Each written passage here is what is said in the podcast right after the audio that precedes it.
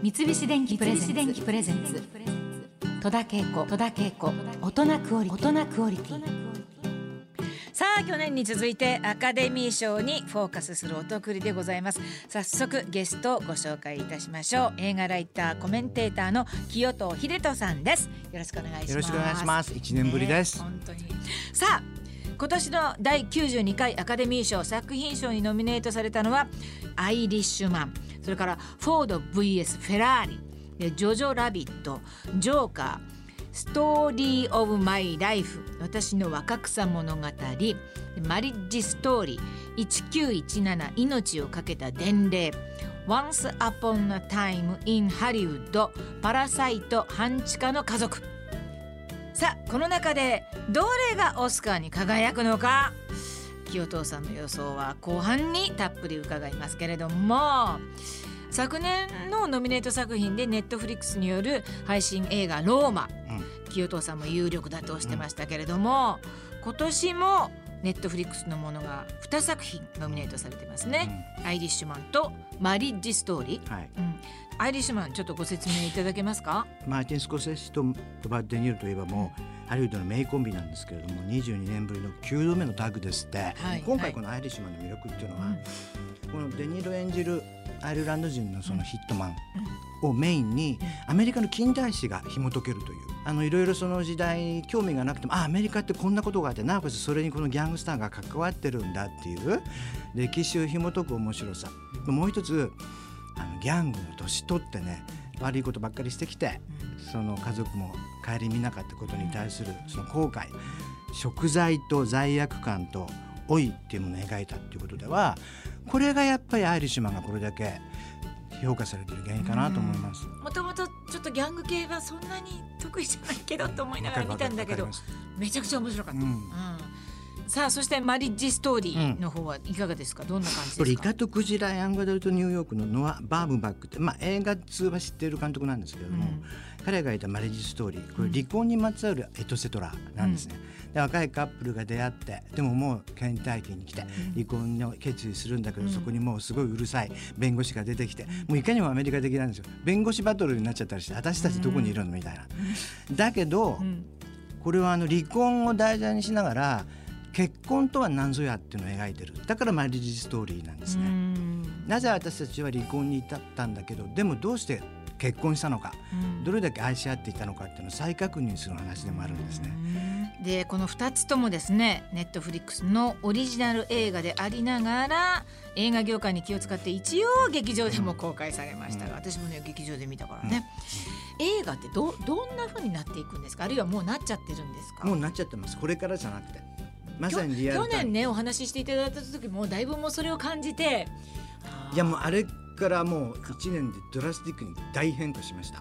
で当たり前ですねネットフリックスっていうかまあ配信映画スカーレット・ヨハンソンがすごくいいこと言っててマリッジストーリーの主演女優なんですけどああはいはい。だけど結局ね、うん。あの私たち映画ファンにとって見る手段がいっぱいできていいんじゃない？ってそんなに文句言わなくてもこういう方法でも見れるああいう方法でも見れる、例えばネットフリックスはうん。普通ハリウッドメジャーがお金を出さないようなうん。スモールな作品にお金を出してくれて、うん。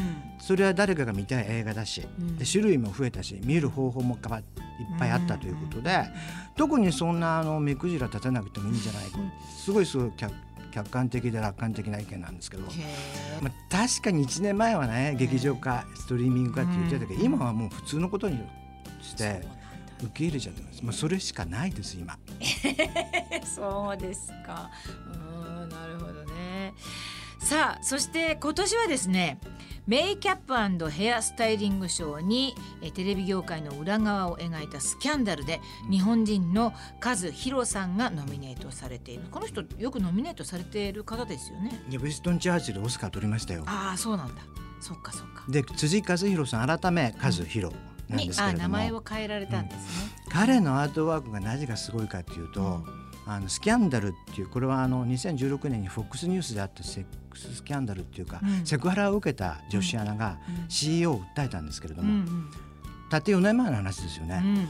この実在のニュースキャスターにシャーリーズ・セロンとかニコール・キッドマンを似せてるんです。だから歴史上の人物を無理やり老けさせたとか太らせたとかラバーくっつけてもうなんか別人ジャバジャハットみたいにしちゃったとかそういうんじゃなく、うん戸田さんとか僕が今日常生活で僕はメイクしないけど戸田さんがメイクして戸田さんに誰かを似せると思った時にじゃあどこをどう変えるかっていうすごいリアルなメイクをこれでチャレンジしていて面白い。面白いんですうんうん。よ。例えばシャーリーズ・セロンって結構奥舞台っていうかここがえぐれてるんですねまぶたうん。うん。で、えー、とメーガン・ケリーっていう彼女が演じる時代ニュースキャスターって結構腫れぼったいうん。まぶたなのね。うんそこにこうラバーをくっつけて、うん。ちょっとノーズラインもちょっと入れて、うんなおかつその和弘にプラス普通のお化粧のメイクアップアーティストもつくから、うん。そこにあの FOX ニュースのキャスターってもうけばいんですよメイクが。で和弘のメイクの上にメイクアップアーティストがけばくメイクしたり、もしくは彼女たちのすっぴんという名のまあメイクなんですけれども、うん。すっぴんも見せるとかっていう多分この分野でやったことのないことをやってます。ぜひその辺を見ていただきたい。スキャンダルですね。そうですね。和弘さんのかつてのオスカー受賞作っていうのがウィストン・チャーチル・ヒトラーから世界を救った男のゲイリー・オードマンをチャーチルそっくりにもう全くゲイリーを隠したトラーのですね。あれはねあのかつてのメイクアップの仕事なんですよ。う。ん。もうさっき言ったみたいに今回のスキャンダルと違う。うん。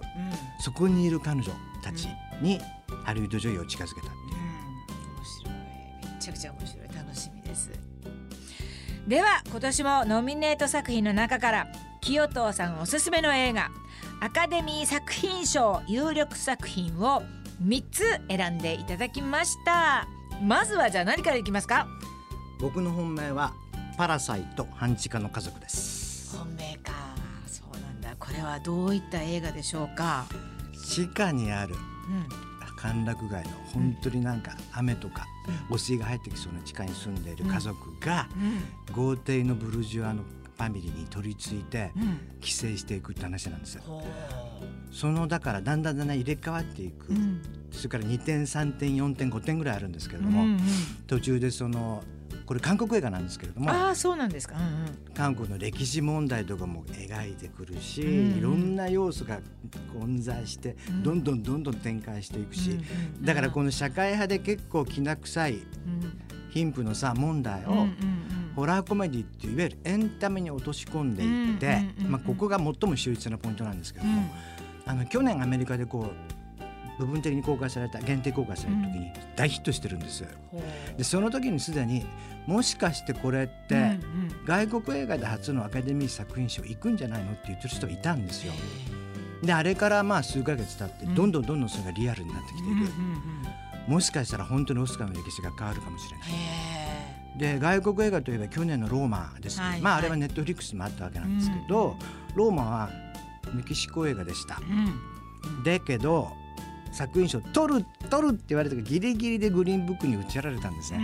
んで今年その壁をうんパラサイトがもしかしてっていうかおそらく打ち破るんじゃないかなまあ期待を込めて想像してるんですよね。楽しみ。ままだあもう公開公開しされてます。そうか。1月10日から公開されてます、まあ、ポン・ジュノン監督ってもともとすごい実力派でたくさんの代表作あるんですけれども、うんまあ、去年のカンヌ映画祭のパルムドールも取ってそうなんですか。ですでにオスカー前の各賞も結構制覇しているし、うんあのワクワクしながらもうぜひぜひ、ね賞を期待したいと思います。さあ続いて二つ目の作品は何でございましょうか？1917、うん。命をかけた伝令。ちょっと声がちっちゃいんですけどこれ当初はこんなに来ると思わなかったんですよ。うん。ところがゴールデングローブ賞のはい。ドラマ部門の作品賞を取ったことによって、うんうん。面白いもんですね。一気になんか評価が上がってしまって。うん。で映画自体もね、うん。第一次世界大戦のそのヨーロッパ戦線で、うんその指令書を託された伝令2人が青年兵ですよ。うん。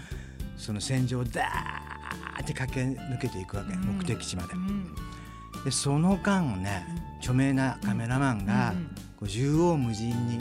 こうその2人をワンカットワンショットで撮っていくわけですよ。ほその中グルービーなカメラワークがすごくてでそれだけその戦場の恐怖っていうのがあるかと思えば途中でその照明弾に照らされた廃墟とか戦場と思えないのどかな農場とか映るわけ。だから戦争映画でありながらメルヘンっていうかファンタジーっていうか視覚的にすごく楽しみもあってうん。なおかつすごい最後は心痛いエンディングが待っていたりしていろんな要素があるんだけれどもその戦争映画としてユニークな点で戦争映画最近そんな多くないんですけれども、で監督が007のサム・メンデスなんですけれど、うん。なんとその本当のおじいちゃんから彼の聞いたその話を映画にしたっていうこともあって、こんなことが本当にあったのかまあ脚色はしているんだろうけど、その第一次世界大戦秘話みたいな面白さもあるし、まあ、ゴールデングローブ賞パワーもあるしもしかしたらこれが、まあ、パラサイト絶対だと思うけどその対抗の一本なのかなっていう気がしてるんですよね。なるほど。1917命をかけた伝令ですね。さあ続いて三つ目の作品は何でしょうか？Once Upon a Time in Hollywood です。はい。これだけ1960年代から70年代のハリウッドって、うんうん。古き良きハリウッドがテレビに侵食されているこう境目なのね。そこでいわゆるカルチャーって変化したって言われてるんだけど、うん。そのギリギリまだ古き良きハリウッドを残しつつ時代が変わった時代に対してどれだけタランティーノが愛情があるかっていう、うん。もうリアルなわけ。当時のハリウッドとか、うん。スターとかスターが行ったレストランとかカフェとか、なおかつそこにシャロン・テートっていうそのロマン・ポランスキーとシャロン・テートっていえばこの時代を代表するアイコンなんですけれど、残念ながらまあ惨殺されてしまうんですねシャロン・テートは。その彼女が出てくる、ん。でそこにどういうタランティーノがマジックをかけているかっていうのもみんなもう話題になったし、タランティーノ流のポップな時代絵巻っていう意味では、まあ、今年のハリウッド映画の代表作だし「パラサイト」の強力なやっぱりライバルの一本だと思うし、タランティーノはこれ脚本賞と監督賞にノミネートされてるんですね。で監督賞と脚本賞って「パラサイト」のポン・ジュノもノミネートされてるわけ。でこの2つのね対決、ん。どっちが取るか、取った方が作品賞も行くみたいな勢いがあるんで、このポン・ジュノ対タランティーノの対決っていうのがなんか今年のポイントの一つですね。すごい注目してます僕は。なるほど。あのディカプリオと。そうです。落ち目のアクションスターがディカプリオで、うん。そのスタントマンががブラッド・ピット。でブラッド・ピット助演男優賞ほぼ決定みたいな。へえそうですか。影のようによろし添って、うん。だんだんだんだんその力を発揮してくる不気味なスタントマン、へー。私生活はミステリアスで、うんうん。だけどブラッド・ピット50代にして、うん。大胸筋がここまで割れてるわけ。ここも胸上の上の上ですよ。下はバレますよみんうん。な僕だって割れますよ。ここまで来ないですようんうん。大体首のところ上のところまでねだ。からまあナルシストなんだけどその役に対する献身っていう意味では、ブラッド・ピットすげえなと思って、スカスターでありながら性格俳優ぶりをうん。思いっきり発揮してくれたんで、うん。ブラピ行きますよ。そうですか。さあいろいろ伺ってきましたけれどもまあ清藤さんの本命は何度も申しますがパラサイト。はいことで。外したらごめんなさい。いやいや全然いいんです。いやでも話聞いてるだけでもうちょっともう超面白かったから、もうここでなんかアカデミー賞が決まったぐらいの感じなんで。ね。でねこの間ね思ったのは映画館ね朝見に行った時もあった。地方に行ったら私割と時間がね読めるから、いいですよね。モーニングムービー。こんな早くに見モーますニングムービー今作った？おいやいやもう本当にね自分たちにとってはええ。朝ごはん食べずにじゃあ朝あの映画見てから仕モ事場入ろう。ーニングコーヒーじゃなくモーニングムービーいただきました。そう何人かいました。それでそこで自分が吹き返したやつあターミネーターだ。あターミネーターリンダ・ハミルトン吹き返したもんだから、うん、女優ならではの楽しみ方ですね。そんなことが他人事じゃいないよね。だから、うん。まあ僕なんか他人事だから。だからいろいろ言えるわけで、いやでもあのそれ以外の映画はあの見に行くいや大体楽しんでますよね、うん。たまたまこの間は、うん、でも戸田さん本当地方公演有効利用されてますよね。そうなの時間がはっきり読めるから。尊敬しちゃいます僕。いやそうですか東京にしかいないのに。頑張りますこれから。よろしく時お願いし間の使います方考えます。またあの楽しい映画のお話はい。をいっぱい聞かせていただきたいと思います、ありがとうございます。戸田恵子大人クオリティ今日のゲストは映画ライターコメンテーターの清藤秀人さんでした。ありがとうございました。ありがとうございました。戸田恵子戸田恵子大人クオリティ。大人クオリティ